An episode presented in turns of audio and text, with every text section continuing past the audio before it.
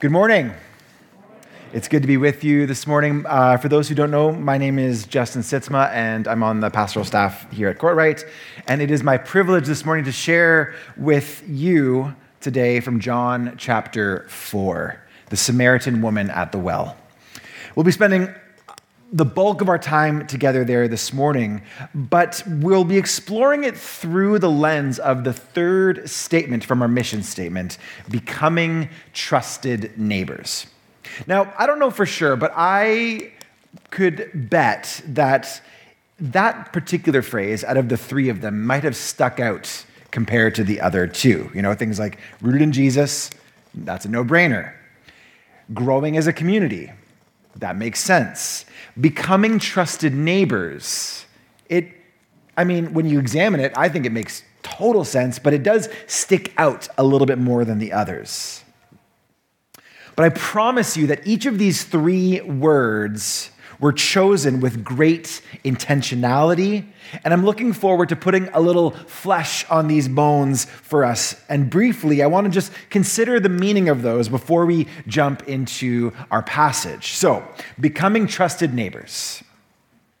Becoming implies that this is a process where we've not fully arrived that we are in an ongoing process of building trust amongst Courtright's neighbors, your neighbors, and the other social spheres that you find yourself in. It also implies that perhaps, possibly, we haven't always been good neighbors. That we haven't always fulfilled the second part of the great commandment to love God with our hearts and soul and love our neighbor as ourselves. So there's a humility in saying becoming, because by God's grace, we want to love our neighbors well. We want to do better. We're becoming trusted neighbors. And then trusted. Trusted is about our neighbors seeing our faithful witness, seeing the fruit of our faith, seeing the sincerity of our rootedness in Jesus, seeing our community, um, seeing our good deeds, and over time, becoming uh, sometimes quickly, sometimes it takes a while. Friendships are formed, bridges are built, and trust is built. When we have trust, it allows our friendship and conversation with, uh, it allows us to have friendship and conversation with our neighbors. When we have broken trust, it impedes our ability to do much of anything at all. A question that I often ask myself, and that I think is good for maybe us as a church to ask, is if my family packed up and moved, what would the reaction of my neighbors be? Would they be totally indifferent? Would they be throwing a party once they see the sold sign go up? Or would they be throwing a party and inviting me because they're going to miss me? Only one of those means that we are known and trusted. Similarly, for Courtright, it's, it's worth considering and asking the question if suddenly today we ceased operation, we, didn't, we were no longer a church community, or say we moved across town, would people be glad? Would they be glad? Oh, that we're glad that church is no longer there. Would people even notice? Or even if they disagreed with who we are and what we believed, would people notice a gap in our neighborhood? Those are the kinds of questions that are good to ask. And it's a good litmus test for wondering okay, am I a trusted neighbor? And finally, that word, neighbor. This one's a little simpler. We have Courtright's literal neighbors. We live in the University Village neighborhood of Guelph, and everyone in this region we consider our neighbors. But you also have your neighbors, whether you are in a house or an apartment or a condo or whatever that looks like, we all have neighbors in our proximity. And then there's also the people in our social spheres, in our spheres of influence, in the places that we work, in the schools we go to, etc. We may come from totally different cultures, backgrounds, religious affiliations, political ideologies, but they remain our neighbors. And Jesus had quite a lot to say about neighbors. But perhaps more importantly, Jesus truly lived out love your neighbor as yourself, which brings us to our passage this morning. So, the Samaritan woman at the well. Jesus was stirring, right before this passage, he was stirring up a bit of trouble in Judea. as he often did. So he and his, his, disciples, they left to go to Galilee. And on the way to Galilee, for most Jews, they would have to travel through the region of Samaria, which was very much less than desirable.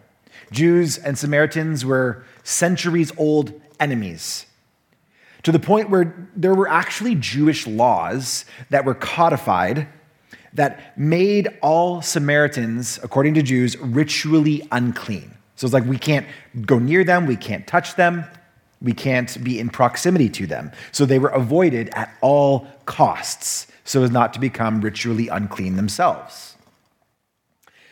The only, the only thing to know that's kind of important for our story this morning is why, about why Samaritans were so hated among Jews, is because they were seen effectively as traitors.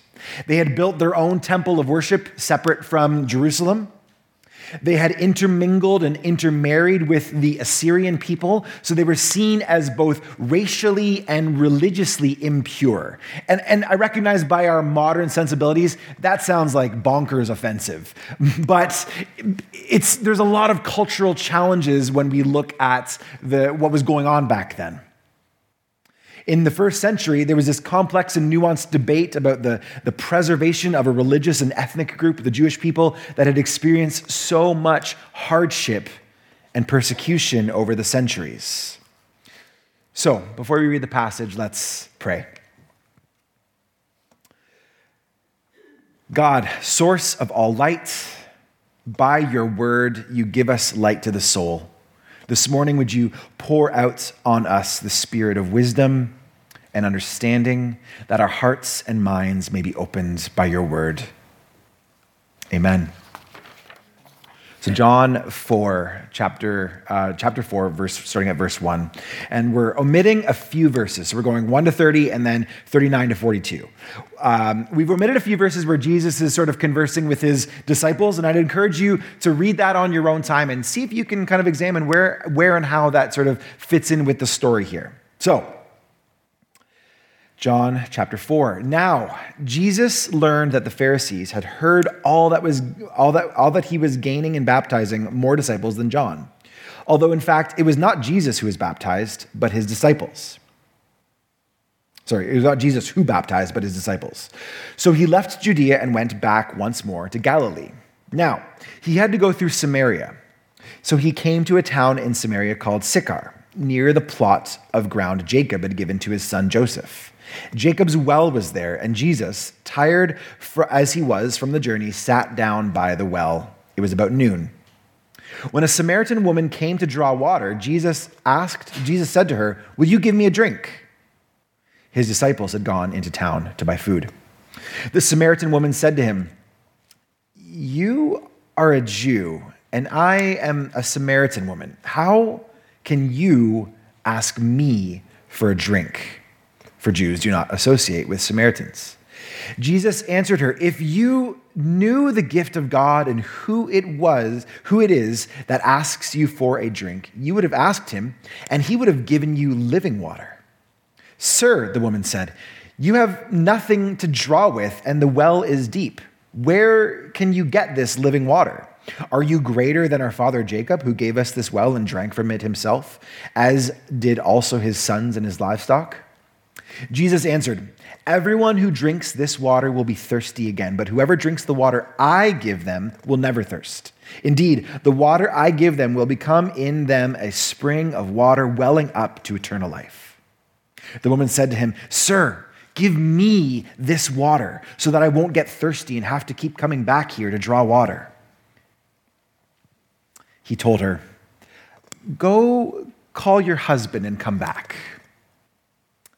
I have no husband, she replied. Jesus said to her, You are right when you say that you have no husband. The fact is, you have had five husbands, and the man you now have is not your husband. What you have said is quite true. Sir, the woman said, I can see that you are a prophet. Our ancestors worshiped on this mountain, but you Jews claim the place where we must worship is Jerusalem. Woman, Jesus replied, Believe me. Now, he's, saying that in, in, that's more of a term of endearment. It's not like, you know, the way we'd say woman today. Believe me, a time is coming when you will worship the Father near, uh, neither on this mountain nor in Jerusalem. You Samaritans worship what you do not know. We worship what we do know, for salvation is from the Jews. Yet a time is coming and has now come when the true worshiper, worshipers will worship the Father in the Spirit and in truth, for they are the kind of worshipers the Father seeks. God is spirit, and his worshipers must worship in the spirit and in truth. The woman said, I know that Messiah, called Christ, is coming. When he comes, he will explain everything to us. Then Jesus declared, I, the one speaking to you, am he. Just then, his disciples returned and were surprised to find him talking with a woman, but no one asked, What do you want? or Why are you talking with her? Then, leaving her water jar, the woman went back to the town and said to the people, Come see a man who told me everything I ever, I ever did. Could this be the Messiah? They came out of the town and made their way toward him. And then verse 39 Many of the Samaritans from that town believed in him, in Jesus, because of this woman's testimony. He told me everything I ever did. So when the Samaritans came to him, they urged him to stay with them. And he stayed two days. And because of his words, many more became believers. They said to this woman, We no longer believe just because of what you said. We have now heard for ourselves, and we know that this man really is the Savior of the world. This is the word of the Lord. So, five years ago, I was in a pretty bad state. I was experiencing some pretty awful depression and burnout. And I had a lot of friends that rallied around me in that season. But there's one interaction in particular with someone that is seared into my memory. And, I, I can't quite figure out why, but it, it's stuck with me these years later. It was after church one Sunday, and it was kind of during coffee hour, and, and she looked at me and she saw me, and, and she started just gently asking questions about how I was doing and how my mental health was and that sort of thing. And, and then she asked one question in particular. She said, What do you do for fun? And I don't know why, I just started crying. I'm not, a, I'm not a big crier, but like, I'm a softie, but I'm not a crier. It's, I don't know if that's a weird juxtaposition, but um, so I, I don't know what happened. I just started crying. And I think it was because at that point, I didn't have an answer. I didn't, I, nothing was fun at that point. I, I felt effectively hopeless, even while preaching on the hope that we have in Jesus. That conversation has stuck with me to this day because I immediately felt seen and known by her. She understood and validated where I was at. There's something deep and profound and even life changing about being seen and known in our pain. To be truly known can be both liberating, but also a little scary at times. And this encapsulates, in many ways, the experience of this unnamed Samaritan woman at the well and her interaction with Jesus.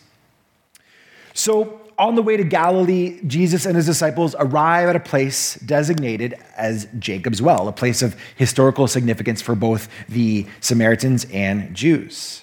And naturally, they are all thirsty and hungry after their travels. So the disciples head into town to buy food.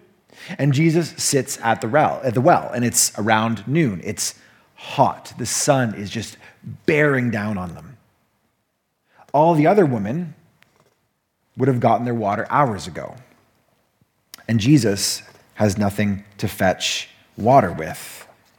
And enter this Samaritan woman, curiously arriving after all the others to fetch her water. Now, without inferring too much that is not in our passage, there could be and very likely is a good reason as to why this woman was showing up alone. And then in verse 7, Jesus says, Will you give me a drink? The woman is, she's taken aback. Why is this Jewish man even acknowledging her? And there are layers here. He's a Jew, she's a Samaritan, he's a man, she's a woman. Culturally, he's not even supposed to be talking to her at all. I have to imagine that her response in verse 9 is a little sarcastic with a little bit of incredulity. You are a Jew and I am a Samaritan woman. How can you ask me for a drink? She says. The interaction is noteworthy for all of the reasons already mentioned, but it's also noteworthy because we, the reader, are getting to see Jesus, the Savior of the world, have a need here. It's fascinating. It's, it's deeply incarnational. Like, think about ad, the Advent season. In the same way at Advent, we see the fullness of God in this tiny, needy little baby. We see need in adult Jesus as well. This is the reality of our fully God and yet fully human Jesus. We'll examine that piece a little bit more later, but there's something powerful, powerful about coming to those from a very different life and perspective with our needs. It's humbling and healthy when we recognize our need for one another, our interdependence. So, this barrier breaking interaction leads into a full on theological discussion in a way that only Jesus can do. Um, they talk about life and eternity and living water. Jesus offers her living water. Now, the concept is a bit confusing to her. She doesn't really know what to make of it all. She thinks he's referring to some sort of magic water that will mean uh, that she doesn't have to go back to this well and, and dredge up the water. She won't have to do that anymore. She's quite excited about this prospect. But Jesus here is actually calling back to the prophet Jeremiah, specifically chapter 2, verse 13, which says, My people have committed two sins. They have forsaken me, the spring of living water, there it is and have dug their own cisterns, broken cisterns that cannot hold water. Living water is about the life that is truly life, the abundant life, the life that is found when we find ourselves in God and God alone. And in John 7, Jesus declares that for all who believe in him, rivers of living water will flow from within them. In other words, he's talking about the Holy Spirits. Jesus is helping this woman understand what is on offer here, but their cultural and theological differences are causing a little bit of a misunderstanding because the Samaritan woman would not have known this particular passage. She would not have known Jeremiah, at least maybe she knew about him, but she wouldn't have known his book. The Samaritans didn't recognize any other uh, scriptures other than the Pentateuch, which is the first five books of the Bible. So the reference was totally lost on her. Didn't make sense to her. But this is highly relevant to both the Jews and Samaritans, but I think it's also relevant deeply for us today as well. You know, how often have we forsaken God, the source of life, living water? And how often have we dug our own cisterns? We've tried to find our own way, our own path to abundant life, only to discover that our cisterns are broken. They're leaking out. It doesn't lead to life at all. Again, true back then, true today. So they continue on in their discussion. Jesus asks after her husband. After all, technically, he isn't even supposed to be speaking to this woman without her husband present, if there is a man in the picture. And she sheepish, sheepishly sort of skirts around her true story, saying, I don't have a husband. And Jesus reveals the truth that she's been married five times. And at this point, she's probably given up on the idea of, of marriage altogether and is in what we could consider kind of a, an, an ancient Near East version of a common law relationship. And this is frowned on in most Christian circles today, so you could imagine the stigma and scandal 2,000 years ago. But here's where we get it wrong. And it shows a little bit of our bias. We assume, at least I did growing up, and maybe you did as well. We assume that Jesus is shaming this woman for her sin, but the text doesn't support this. Much like we traditionally interpret, Jesus was revealing her life the good, the bad, the sinful. But this woman is not any more or less sinful than you or I. But when we hear that she had five husbands, we get a sort of picture in our mind about what kind of person she is.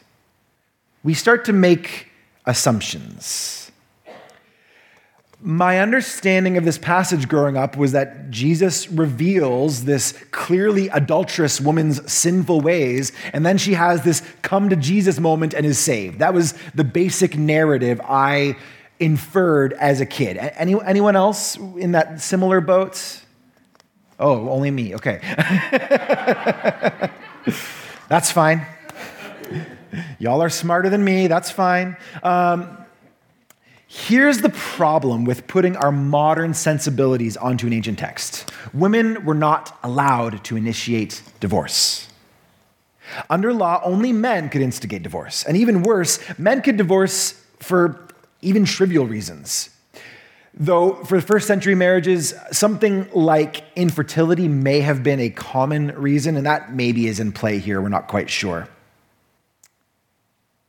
In all likelihood, this woman is not some serial adulterer. We see in John 8, a few chapters later, that Jesus had no issue telling that woman, compassionate as he was, he still said to her, Go now and leave your life of sin. He doesn't do that here. He doesn't say that. It is likely that she was either a victim of circumstance through being widowed, and also a victim of the men who were supposed to be her, her protector divorcing her. Probably some combo of those two. Jesus was revealing that, yes, he knows her past, but what's more, he knows her plight. He sees her and he wishes to engage with her and show her compassion and show her love and show her life. He elevates this woman beyond what she could ever be capable of by herself as a victimized, marginalized woman in a patriarchal first century world. Frankly, the woman's current living situation was understandable given her situation.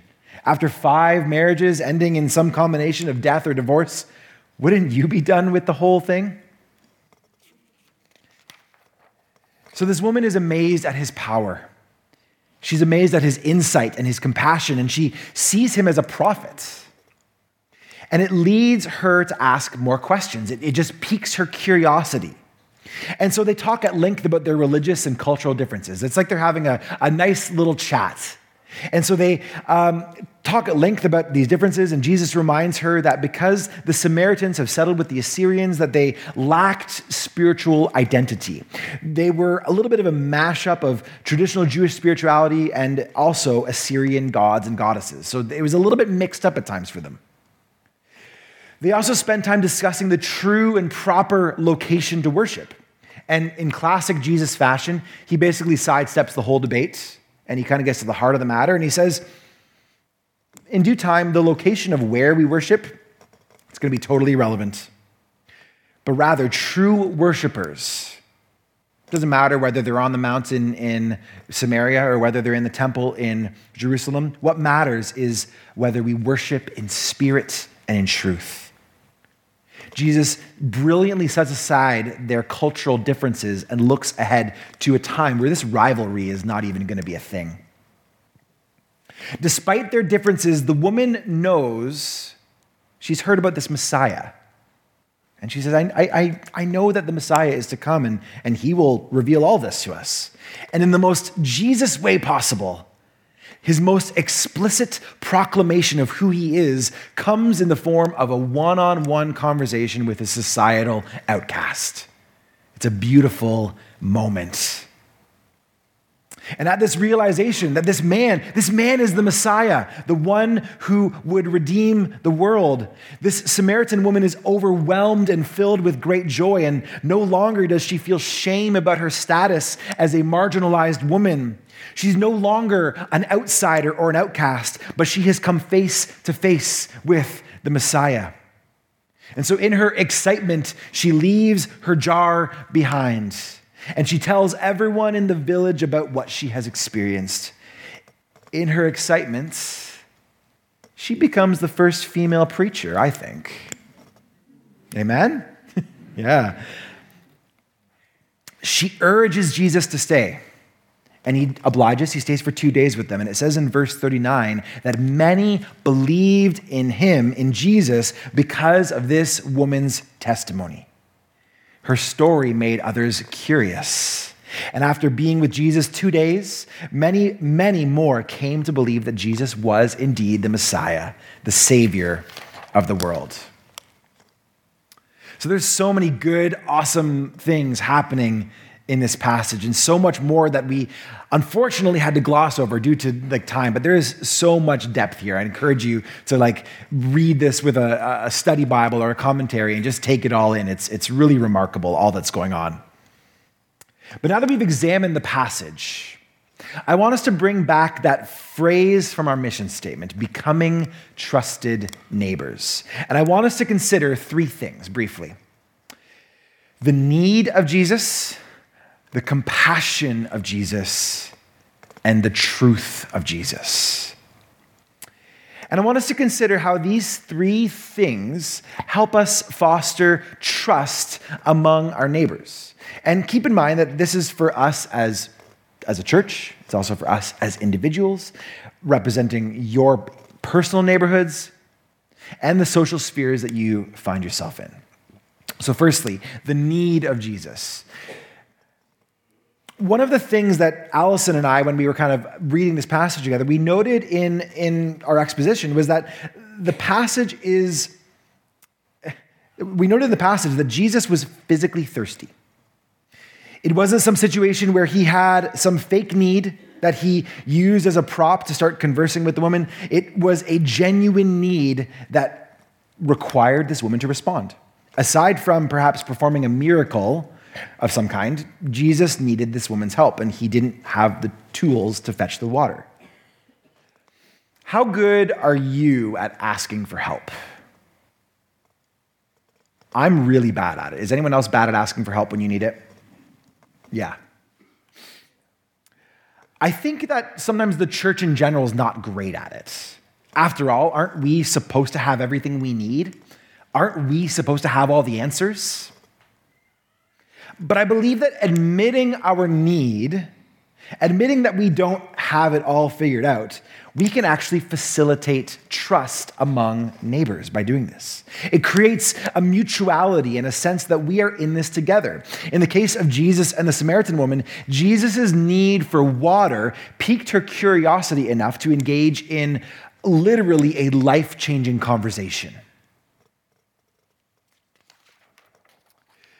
Shortly before my surgery in January, I was chatting with a neighbor and we got to talking about my pending surgery date. And I admitted that I was a little bit overwhelmed because I was, you know, worried about my dog getting enough exercise because it was going to be a lot because my wife was going to have to pick my daughter up from school and uh, drop her off and pick her up every day and do all of these sorts of things. And I was worried that, you know, there was going to be some balls dropped. And immediately she says to me, Oh, I can help you with both of those things. And she, true to form, did both of those things. It was, it was really, really amazing.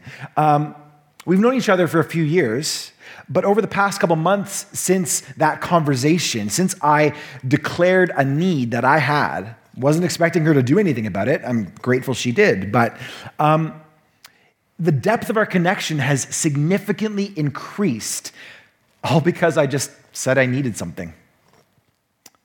This is something that we've lost a little bit in our day and age, at least in the West here, I find. I can't speak for other cultures, but it kind of feels like the days of like going to your neighbor and asking for a cup of sugar. Like, I feel like those days are over a little bit, and it's sad. You know, I think the last time I had that happen was um, a neighbor across the street. We were, I think it was a couple winters ago. She was like, "Hey, do you have any bay leaves?" And I was like, "Yeah." I got like a whole bag full. Here, take like take the whole thing. I don't need it, you know. Um, and that was a really fun moment. I, I enjoyed that, but I feel like that has happened so infrequently. But there's something profound that happens when we admit our interdependence on one another, even those from radically different backgrounds. You know, Jesus here crossed all sorts of social barriers and taboos, and maybe that's something that we need to be more in the habit of doing.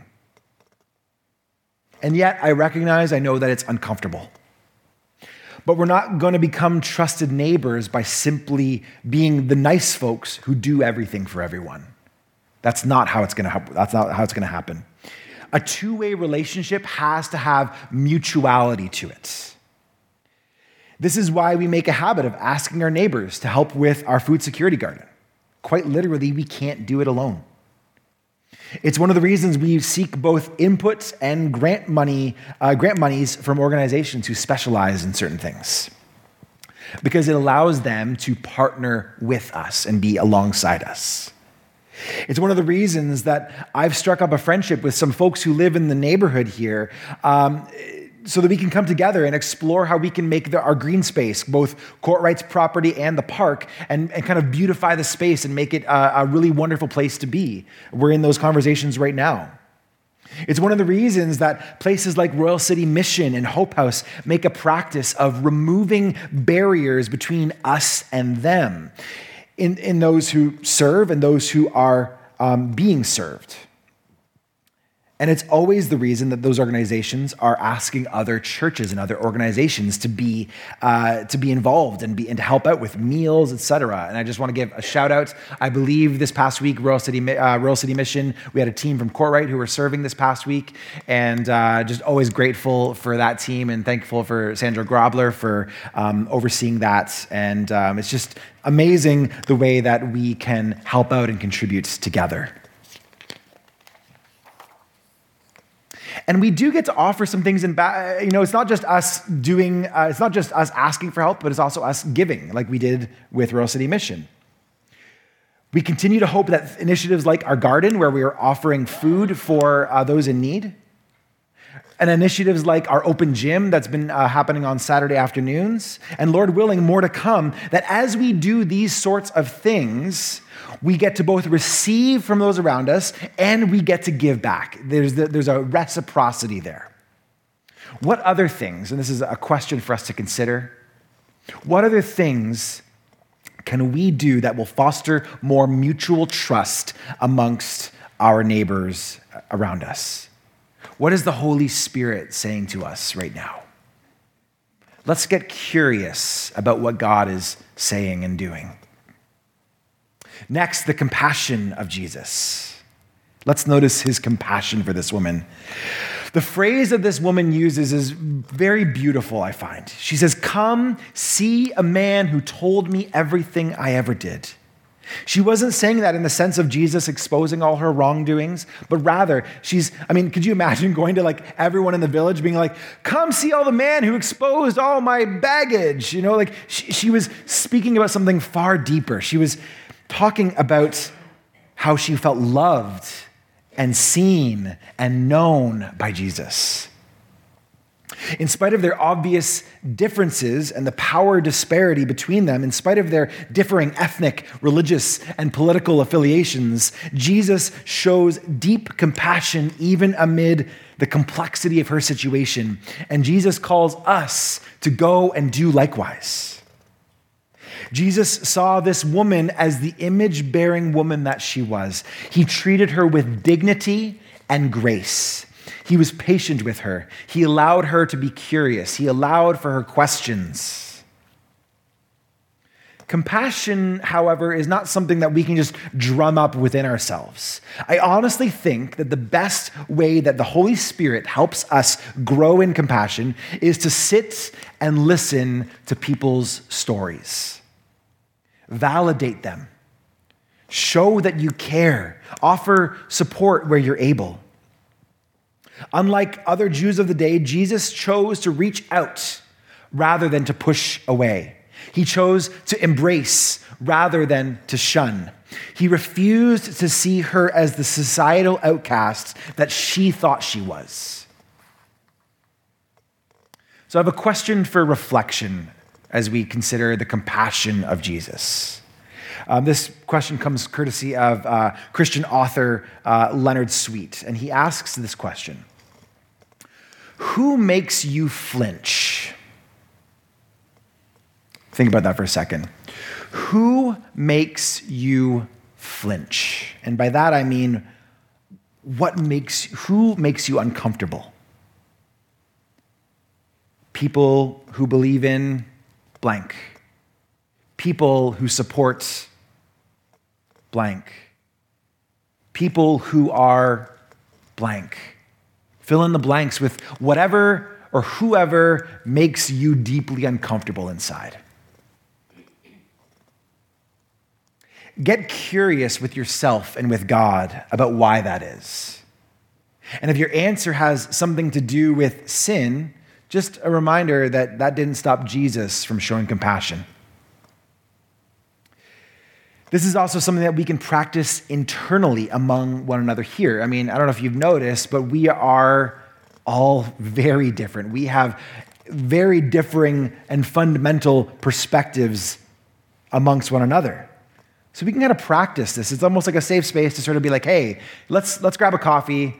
You believe something. I saw that thing you posted on Facebook the other day. I totally disagreed. Let's, let's talk it through. Let's figure out how we can love one another in spite of our differences. And when we do this well, with one another, with our neighbors, we build trust. We really do. We build trust. Lastly, the truth of Jesus. Jesus shared the ultimate truth to this woman that he was the Messiah, the Savior of the world.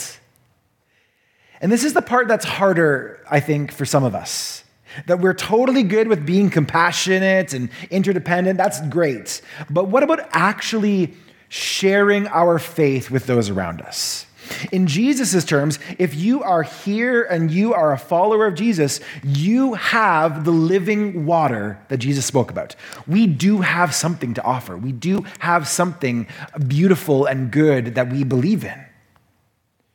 The question is how and when do we go about offering it?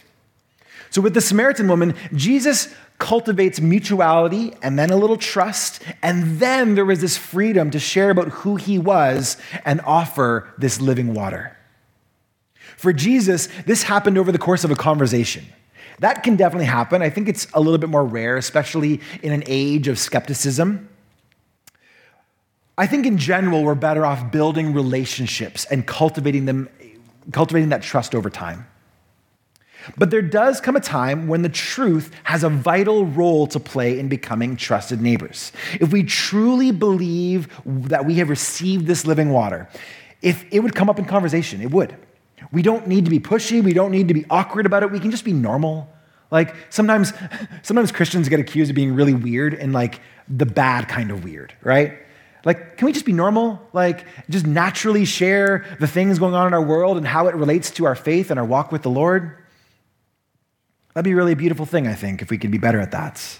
In my experience, it's pretty normal to share that part of your life if there is trust. If they know that you're not trying to coerce them into becoming a Christian when they have said, no, I'm not going to go there. And also the trust on the other end to know that they're not going to insult you for your faith or your, your walk with the Lord. Our neighbors are looking for authenticity and in fact are quite deterred by anything that kind of smells like fake or like a bait and switch. And I think we're at the point where, as Christians, we just need to be honest with our neighbors about who we are. But when we have this mutuality and this interdependence, when we have this love and compassion with one another, it allows us to do this because we have built trust.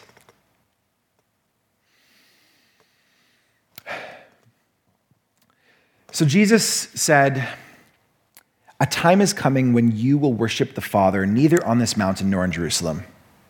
And we see this come to fruition after the death, resurrection, and ascension of Jesus, as Jesus imparts his Holy Spirit to dwell among his believers. And as this happens, worship becomes decentralized. So the story of the Samaritan woman doesn't fully come to fruition until this happens several years later. The joy of the gospel that this Samaritan woman experienced in that moment and for the years to come is available to us today. It is available to our neighbors today to experience the one who has seen all we ever did the one who loves us, the one who draws near to us, the one whom we can trust completely and fully, the one who not only died for us, but was raised to life, conquering sin and death. As we seek to become trusted neighbors, may we be people who put our trust wholly and completely in the person and the finished work of Jesus. Amen.